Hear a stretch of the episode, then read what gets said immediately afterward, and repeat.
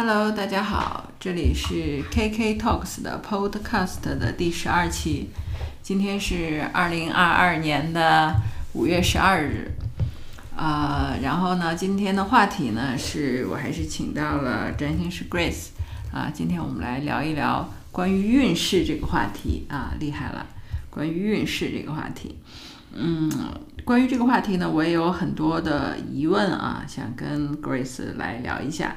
呃，那么 Grace 跟大家打个招呼吧。Hello KK，Hello 大家好，我是 Grace。好的，那个最近几期一直在做占星会客厅啊，因为我发现大家，大家虽然留言不多，哎，有一个留言是夸 Grace 的，说 Grace 说的特别好，呃，然后呢，呃，大家也对大家用行动表示了还是对占星非常感兴趣的。我的浏览量，那个那个就是听的。呃，集数里面比较多的都是这个占星的话题，挺有意思的。呃，今天呢，我是想来跟 Grace 聊一下关于运势啊，就是，嗯，怎么看待运势这个事儿，以及人生是不是由运势来推动的，是不是就是那运势和好运气是不是一回事啊？就类似于这样的话题。那么我先来呃请教 Grace 啊，就在占星师的角度，怎么看待运势和运气这件事儿呢？这是一回事儿吗？嗯，是一回事儿。是一回事儿吗？嗯那比如说中彩票这种事情，它是个它是个什么呢？我我觉得好像运势是更长期一些的事情，比如说比如说运势好像会以年来论，那运气可能就是一下子，比如说买个彩票，那不是一下子的事儿吗？也没听说有人一个月天天中彩票呀。嗯，对呀，你说的也对啊。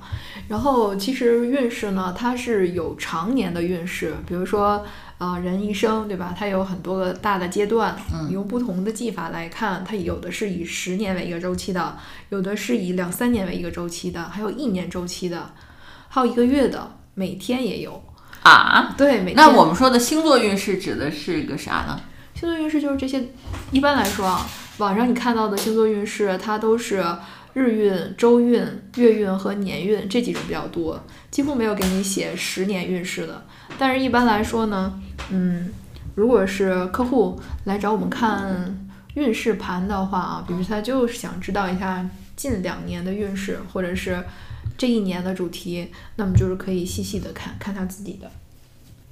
呃，我能大概来嗯问一下啊，就首先我们说人生是有运势这件事情的，嗯，也就是说有好的运势，有不好的运势，当？然了，那嗯，运势就是我们呃，按照中国的这个古人来说，不是有命和运吗？嗯。那怎么来看待命？怎么来看待运呢？嗯，你这个问题很好。命呢就是本命盘，嗯运呢就是运势盘。然后运势盘它有很多种，它有看一生大运的，比如说七十五年有一个看法，它每几个阶段每几年是一个运，这个运里边每一年都有个小运，这是一种看法。还有那种推导的推运的，嗯，看它的每一年的主题，啊、呃，或者说你可以根据它的主题去看，比如说，呃，有的人他是来想看工作的，你就会从他一生的大运里边啊，基本上就是那个工作的那些年份，比如说六十岁以后咱就不用看了，是吧？二十岁以前也不用看，就二十到六十岁这这些年里边会看他工作上面的哪些年份会比较好呀，哪些年份可能有变动啊，哪些可能有危机啊等等啊，也可以按照这主题来看。我觉得挺有意思的事情是什么啊？就是呃，可能我我也不知道，也许是运势之类的问题，就是人好像三十岁以后才会模模糊糊的对这个命啊、运啊这种东西有一点点感受啊。就是比如说吧，因为我有一些感慨啊，因为有一些我认识的人里面，他们有的是读书非常好，就是年轻的时候读书特别好，但是可能工作以后不是很顺利。嗯那通常情况下，有的时候我们可能会觉得说，那就是你看古人也有时候会说说小时了了，大未必佳，对，对吧？嗯那其实比如说这本就是这么说的时候，好像大概的意思是说，即使一个小朋友也好，或者一个年轻人也好，他读书读得很好，并不意味着他未来的人生顺遂，也不意味着他的人生能有事业上非常高的高度，是吧？那个我我以前是会觉得说这种。表示的是说，学校知识可能在社会里面运用起来也没有那么的，嗯，怎么说？呢，就是一致性没有那么好，嗯就是学霸，但是也有学霸一路开挂的，是吧？那么我现在觉得说这种话题是不是说他可能那个运没有那么好了，就是长大以后运没有那么好了？那这个话题占星师怎么看呢？嗯，其实是这样的，就是嗯，从占星来看呢，就是有一个运啊，叫水星大运。水星呢，它是和学习、学业相关的，代表人的思维能力，比如考试啊、学习啊、记忆啊这个东西。然后呢，有的人呢，他这个水星运走得早，比如说他是十八岁到三十岁之间是走这个运，这个运要走十二年。那如果说是这样的一些人呢，那么他有可能就是在早年求学的时候就会比较好，比如说他考大学，他可能考到一个很好的学校，然后就一路读硕士、博士，然后有可能就在学业上他很有发展。但是这个运呢，到三十岁会过去，到那个时候一般来说大家也博士毕业了啊，然后要去工作了，那么就拼的就不是这个智力了，或者不是这种交流和思维学习的能力了，那是后边一个运了。比如说他的心智能力，嗯他的这种性格，或者是他情绪的能力，他的情商等等，嗯，就是拼这个了。每一个阶段都有主题，就是一个人如果说他的盘里边每一段的运他都很好的话，那他就能一直往上走，一直那你。看过这样的盘吗？嗯，比较少。比较少。对，我们那大概率普通人的这种盘大概会是谁样怎么样呢？就比如说呃一段时间运气好，可能后面是平的，还是说会不好，或者是怎样有规律吗？嗯，它都有可能。其实还是要结合，就是光看运盘是没有意义的。其实还是要看这个人他的命盘上面加加珠的这个运到底是怎样的。比如说，同样一个运都是水星运，在有的人的盘里边它就是个好运，在有的人盘里就是不好运。比如说。那些学习，它本来它就是命盘里面，它就是一颗学习的苗子，嗯，就这种，就是学霸的设置的人，他走这个水星运，他就是容易出成绩，嗯嗯嗯你像我认识的有十十七八岁，可能大学就毕业了，还是名校嗯啊，就这种神童也有，嗯但是他们后来也就是嗯普通的人生吧，就是没有让你想象的那种要，应该开挂的对啊，啊，对，就是因为他那个运过去了，嗯，但是在他那个走那个运的时候，他确实是激发了他。自己比较好的那个潜能，比如他就擅长读书，那在他年轻的时候，除了读书，他也不需要做别的，他就能更好的去发挥他这个本来的潜能。相当于运呢，就是给他一个环境，比如说一个人他特别能读书，他这个好运来了，他就有一个特别好的读书环境啊，遇到好的老师啊，家里条件也不错呀，然后他也能安心的读书，然后总是能出成绩，就差不多这样，就是一切条件都帮助他去好好读书，那他成绩当然就好了，对吧？那有些人呢，对于那些比如说在本命盘上读书这一块儿，他就是不好，他就是容易，他就不容易学的。嗯啊，也有这样的有，当然有了，所以他走这个运的时候，他就学习怎么也学不好。啊，即使走了一个好运，也不会学得很好吗？它不不是说就好运啊，其实水星的运是一个平运，不代表它好。水星是一个中性的星体，嗯就是有一些星是好运，比如说木星运、金星运，这是好运。然后太阳运一般来说也是好运，因为它是自己的那个本我的能量嘛。但是水星它是一个中性的星，它既不是吉星也不是凶星，它就是一个中性的星。所以呢，它这走这水星运的这十二年呢，到底好还是不好呢？就取决于他自己这个命盘，就是说那命啊，他在学习的这个领域里边，或者他在需要沟通交流这个领域里边，你看他那个本命盘到底是好还是不好？如果好的话，这个运就能。帮他发挥，他就能发挥得更好。如果他这个盘本来就不好，他这块可能就是他的一个缺陷，那他这些年可能就过得非常非常不开心。哦，还会这样。当然，啊、就是嗯怎么说呢？我我之所以想聊这个话题，是想说，就是有的时候我们呃中国人说倒霉的时候，这个喝凉水都塞牙缝儿，这个时候是不是说走不好的运呢？对呀，嗯，你知道，就是我我发现一件事儿，就是人好运的时候哈，大部分会归因于自己，觉得自己最厉害。自己最牛、嗯啊，自己能力出众，是不是？很少有人在运特别好，就是自己意气风发的时候，会认为是因为自己走运嗯啊。但是当自己比如说感觉到挫折啦、不开心啦、逆境啦，这个时候其实才会去感觉到好像是不太顺啊，好像不是自己的原因，都是别人的原因。那这个问题你怎么看？呃，对你说的这个客观原因确实存在的，就是人走好运的时候，尤其是那种你自己也努力了，然后有一个好的结果的时候，你常常会归于感谢自己，对，感谢于自己的努力啊。那其实他自己努力也确实是很重要的原因，就是你走好运，你自己不努力，他也没有是没戏的，也没那么好，嗯对吧？嗯就是，嗯，如果自己又努力哈，然后运气又不错，那他可能就能挺好的，确实和他努力分不开。然后，但是这个时候人通常是意识不到的，尤其是年轻人，年轻人都不信命，对对对对，都觉得自己最牛我。记得小红书上不是有过一个吗？有一篇我记得小红书上是说这个年轻人不信命就对了，哎，对吧？对对你你有一篇那个我对跟大那个家视频，对？嗯你你是觉得年轻人不信命是对的，对不对？呃，我觉得是对的。其实，尤其是二十五岁以下的时候就候应，该去认去发挥自己，不要被束缚的。对，就是不管你自己顺境逆境，你就努力的去发挥自己能量。你先把自己的潜能给发挥到极致嘛。因为好多人啊，现在根本就是自己该发挥的，就百分之十都没有用出来，然后就想着怨天尤人，觉得好像好像自己怀才不遇似的，其实根本就不是。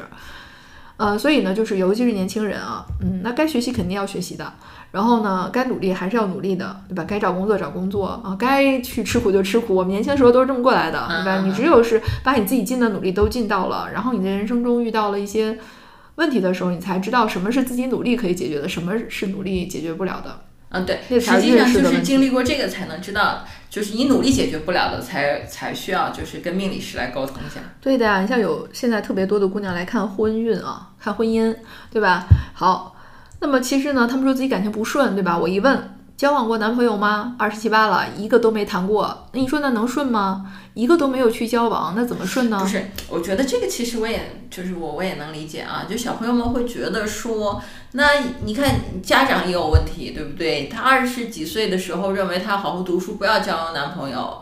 那等到他二十七八了的，又觉得他谈一个就要带回家结婚，我觉得这个是教育的问题，不完全是姑娘们的问题。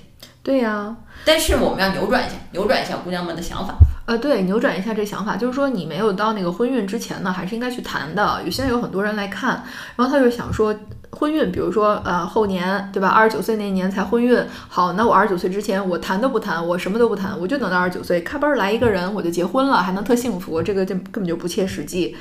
那么他就应该呢，就是二十九岁之前先去谈一些，多认识一些人。然后这样呢，你才能知道就是怎么和异性交往啊，婚姻是怎么回事啊，恋爱怎么回事啊，对吧？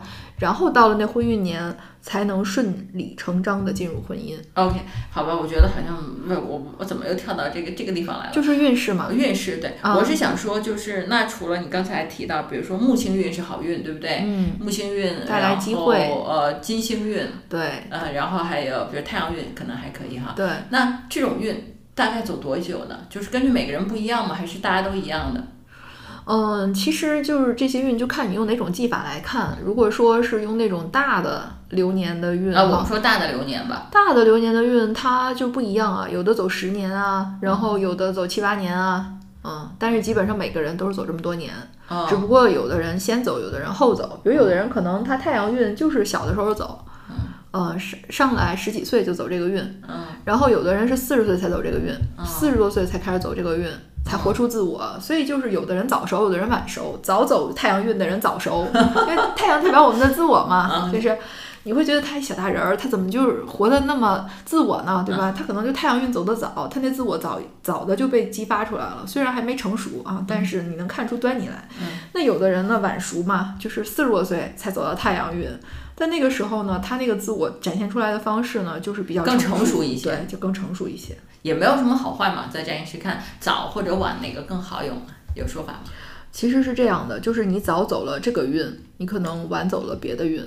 嗯，就是如果说在你的盘里边有好，那可能就有一些平啊，还有可能有一些不太好。就我之前遇到过一个客户，他在国外，其实他之前一直都非常好的学霸，嗯。然后呢，在国外还创业，然后也做得挺成功的，还买了房子，是个女孩儿啊。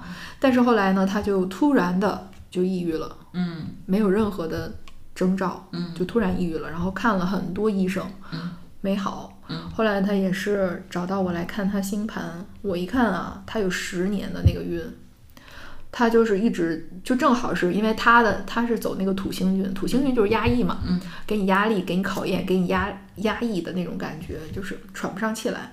他刚好土星是在十二宫，而且又落摩羯座，嗯，然后呢，就是十二宫是代表心灵嘛，心理、心灵，就是很多十二宫落摩羯或者落土星，落一些比较有压力的星体的人，他可能都会有容易有精神上的困扰的。刚好是土星运走十年，就正好是在他那十二宫，所以他就有心灵的问题，有心理的问题，这个事情就无解，就是运势过去就好了。你就他可能那十年他就是躺平就好，不要给自己太强的要求。比如他之前可能一直都很好，也都是家族的骄傲，他自己也觉得自己人生很好，而而且他也非常努力啊，他不是那种侥幸，嗯，他不是，他是真的很努力。然后呢，但是呢，得了这个病以后呢，就开始反思是不是自己努力的太过了呀，或者怎么样的呀？但是呢，我就跟他讲，你这个运是从什么时候开始走的，大概要走到什么时候，他特别接受，因为他就是从那个时候开始，突然呢就病了，啊，没有原因的。然后现在是他那个运的中间儿。他还有几年就过去了，也就是说，哎，那话说到这儿，我就是想说这个问题，就是人啊，是不是来找你看的时候，大多数是觉得自己运不太好的时候，或者人生低谷？嗯，有相当一部分人是这样的。那就是人在这种情况下，你有什么建议吗？就是会觉得自己，比如说不顺利啊，或者说是，嗯，比如说。呃，逆境啊，或者说是遇到很多挫折和困难，尤其像现在疫情嘛，对吧？嗯，对。那可能大家都会觉得比较艰难哈，面对各种各样的问题，既有精神上的压力，也有经济上的压力。那对大家来说，可能都是个逆境。对，OK，是的，这样的朋友呢，我其实所有的人都一样，我就觉得你不要给自己那么高的要求，嗯，就是能活下去就行。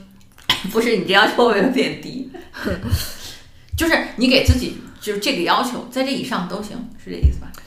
就是你看李雪琴哈，嗯，她非常丧，对吧？对对对，丧。对，李雪琴的丧就是特别牛逼的，是就是成功的降低期望值这件事情超厉害。她是北大，她为什么那么丧呢？就是因为现代人的这种压力太大了。嗯，她其实这种丧是一种健康的丧。我们好多姑娘啊，好多小伙子就是太积极了，太上进，就是 aggressive，就是外企的那个东西过了啊。我也觉得好像那个也是不太 OK 的。对，其实这个丧呢，本身来说呢，是给自己心理疏导，嗯，告诉自己说没什么的。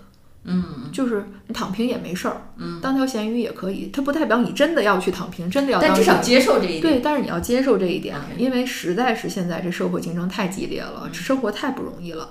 其实很多时候，你像那个谁唱歌那李健，他说过，他说其实只要你一天啊，你这一天无痛无痒，已经是非常幸福了。这句话极有智慧，对吧？但是很多人。不理解，不行，不痛不痒还不行，还得还得特开心，哎，还得那个赚大钱，对，这要求有点太高了，对，还得有人爱，还得有人爱，对，这个太高了，嗯，这要求太高了。那你说这要求不合理吗？也没有不合理，人总是希望能过得更好，对吧？但是你得分时候，如果你运势很好的时候，你当然可以这样，甚至你可能很轻松的就得到了，比如走金星运，哎呦，那就是桃花多，真的，你随便挑挑不过来，嗯。对吧？哪怕四五十岁还桃花呢？啊，你也看过四五十岁？哎呦，有。我跟你讲，就是四五十岁走那个桃花的。那自己挡不住，都不是自己招来的，但是人家就对他好，没办法。哎呦喂，姑娘们听到这里好羡慕吧？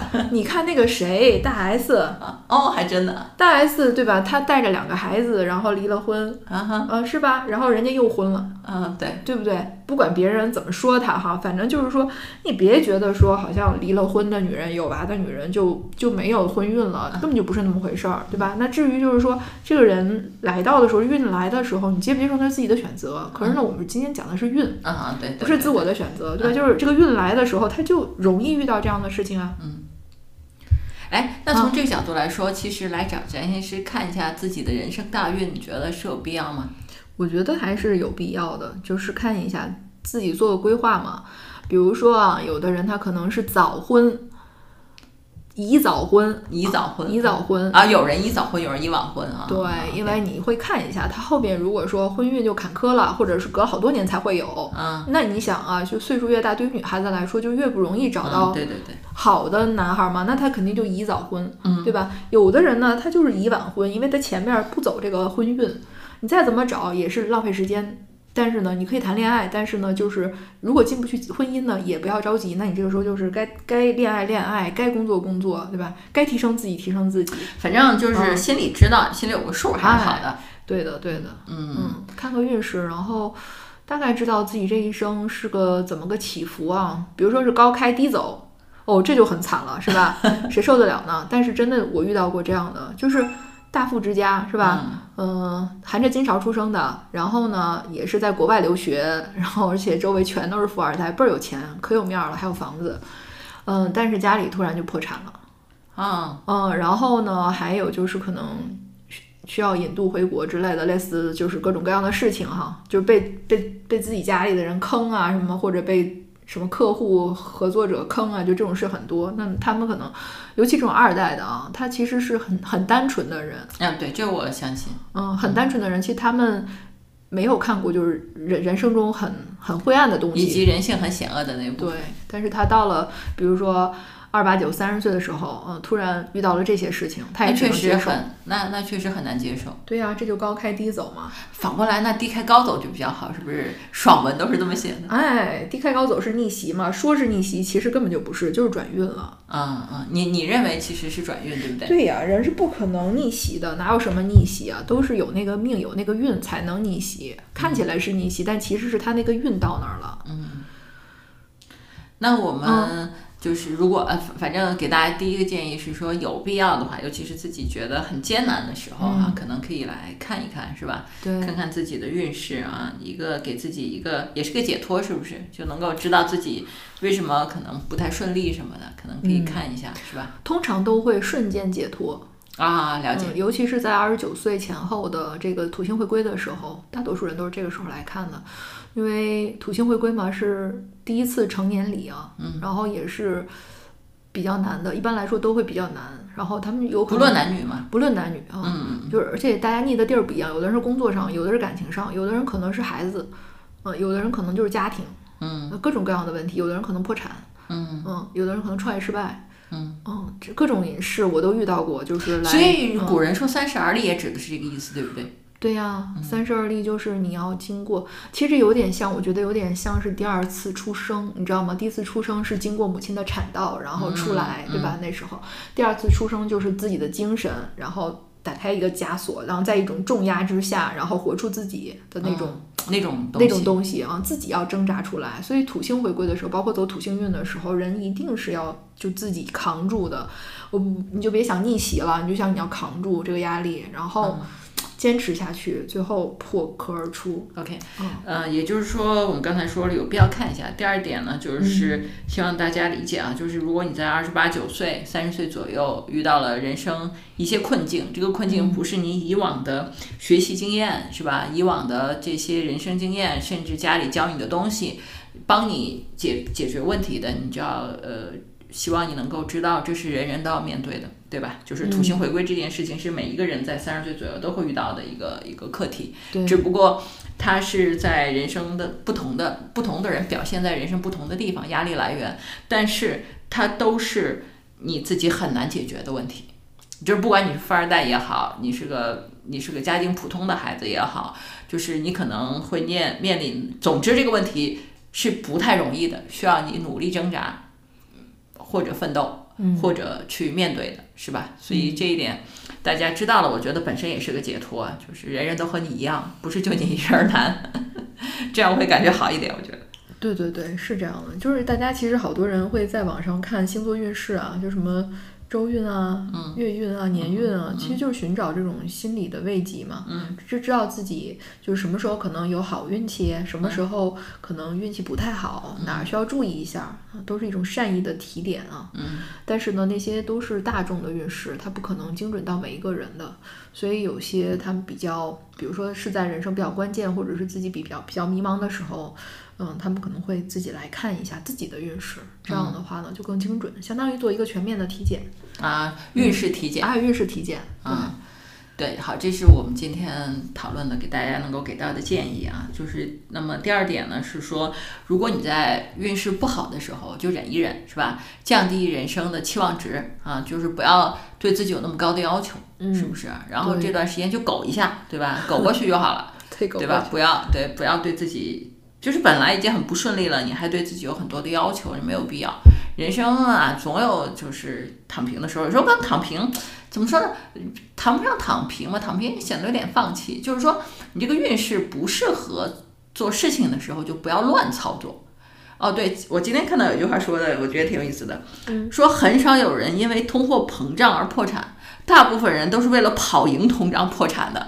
我觉得运势低迷的时候就有点这个意思，就是已经就是这个运势不太好，你就不要瞎操作，你知道吗？你不你不知道，然后为了逆袭瞎操作，比如在股市里面投资，对不对？那可能本来你就有点，嗯比如说普通的赔吧，比如百分之几十左右，可能都很正常，对吧？你这时候非得想逆袭，对吧？然后你跑去融个资，对吧？加个杠杆儿，加个几倍杠杆儿，好，完蛋真的有这样的。啊，就完蛋。所以这个时候就是什么？就是你对自己产生了不切实际的期望，并且没有遵循最基本的守则，就会带来问题。所以运势不好的时候，不要瞎操作。是这样的，就是其实也有点赌徒心态，或者说有一点不太理性了。就是人在人在运势不好的时候就很容易输哎。是啊，我之前有一个客户，他本来自己赚了几百万吧，因为他之前的工作嗯不错，就赚了几百万。然后就是你说的这种情况，他运势不太好，他就他他差不多是土星回归的时候，然后呢，他就投资了一些事情，也是听朋友啊推荐，然后投资了一些项目，结果最后几百万都没有了，嗯，又得从头来。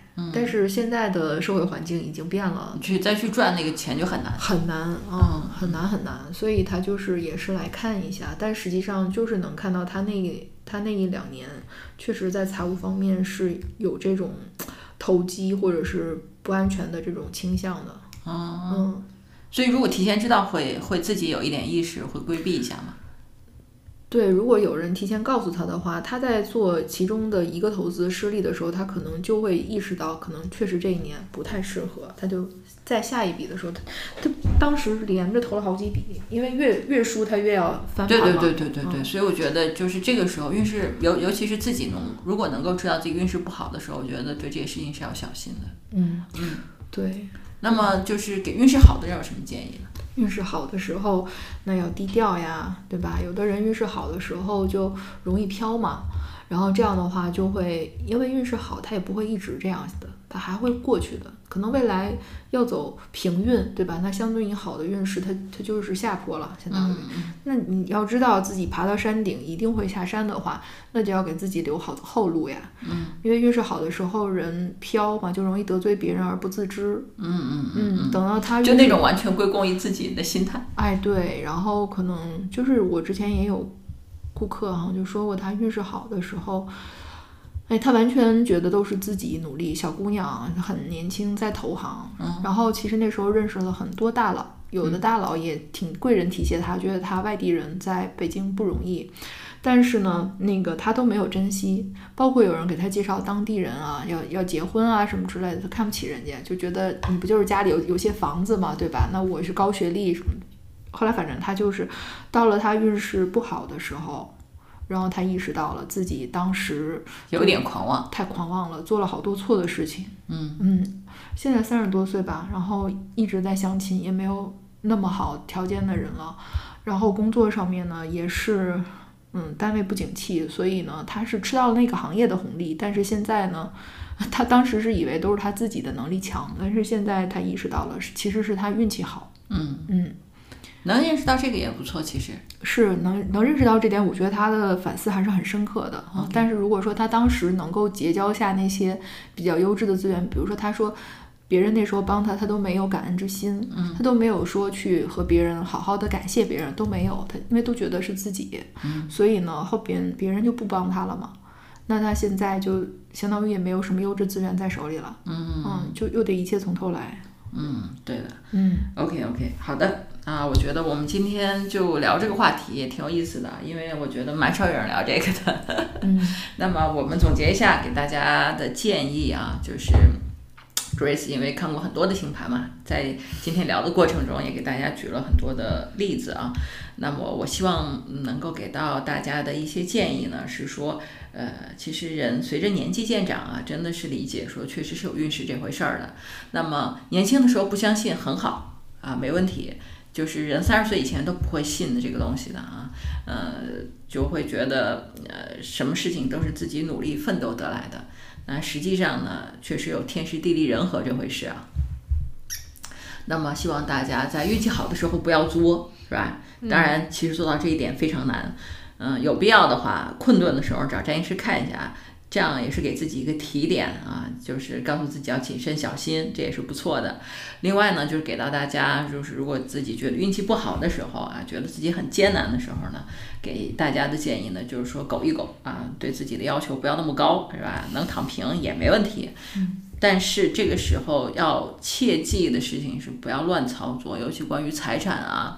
是吧？女孩子可能还有关于感情，对这个时候如果低谷是吧？有个人伸个手是吧？可能觉得说自己是不是这个时候保持，不论是就是人就是运势好还是坏，保持理性都是很难的。我觉得哈，就就比较，就是能够做出正确的选择都是很难的。对，而且有的女孩子在就是运势不好的时候，他可能工作和感情同时出问题。嗯，所以就是这是一个艰难时刻。能够安慰大家的是，每个人都一样。呃，更安慰一点的事情是，有多少钱也一样，都会遇到无法解决的问题，所以大家就是不用太不用太纠结吧，属于人生的一部分的事情。大概我们都需要在一些压力下，才能够重新去认识自己，重新去认识世界。这可能也是就像死亡，可能这是世界给我们的礼物之一，只是它包装的不是那么的好看，我们要接受这一点。呃，最后呢，也希望大家都顺顺利利的，尤其是最近啊，疫情也比较厉害，尤其上海的小朋友也很不容易，啊，出差的小朋友更加不容易，呃，大家都很不容易。我觉得这段时间我们都可以苟一下，对吧？就是让自己也放松一点，嗯，保持一个好的心态，嗯啊，就是事情都是会过去的，对，什么事情都会过去的。我在最后的时候提一下，嗯，十四年以前的今天是。汶川大地震，嗯，我现在还很清楚的记得那一天就是发生的事情。啊，我在最后这个地方稍微说一下吧，因为我不知道其实多少人会听到这儿。当时是有天涯的，今天天涯已经没有了。呃，因为我当时我很清楚是记得，是因为我当时在单位里面，然后呢，这个感受到地震，然后。因为我在天津嘛，然后其实 震感肯定非常弱。我我单位当时是在三楼，然后我出去转了一圈，发现我周围的同事都没有人有这个感受。呃，我我也以为是自己恍惚了。然后后来呢，我还去天涯上看了看，当时天涯很多人在发帖，我现在已经不记得，不知道是不是还有人记录的下当时的帖子。很多人在问，说哪里地震了，哪里地震了？我在呃，比如说我在福建有震感，我在哪里有震感？很多很多这样的帖子，最后其实是那个没有发出帖子的地方地震了，嗯，因为已经通讯断掉了，嗯，和这种巨大的巨大的灾难比起来，就是嗯，人生遇到一些问题和坎坷，啊，都还是好的，是吧？所以我们啊，说到这儿有点伤感，嗯。今天是聊运势这件事情，嗯，我们都说要珍惜嘛，要珍惜这个手里的幸福，对吧？要珍惜拥有的东西啊，是因为世界是不可测的啊，未来也是不可测的。我们能做的事情就是把握好自己，把握好自己所拥有的东西，是吧？那么这就是今天的节目啦，希望大家都顺顺利利的。那么我们下期见吧，拜拜，拜拜。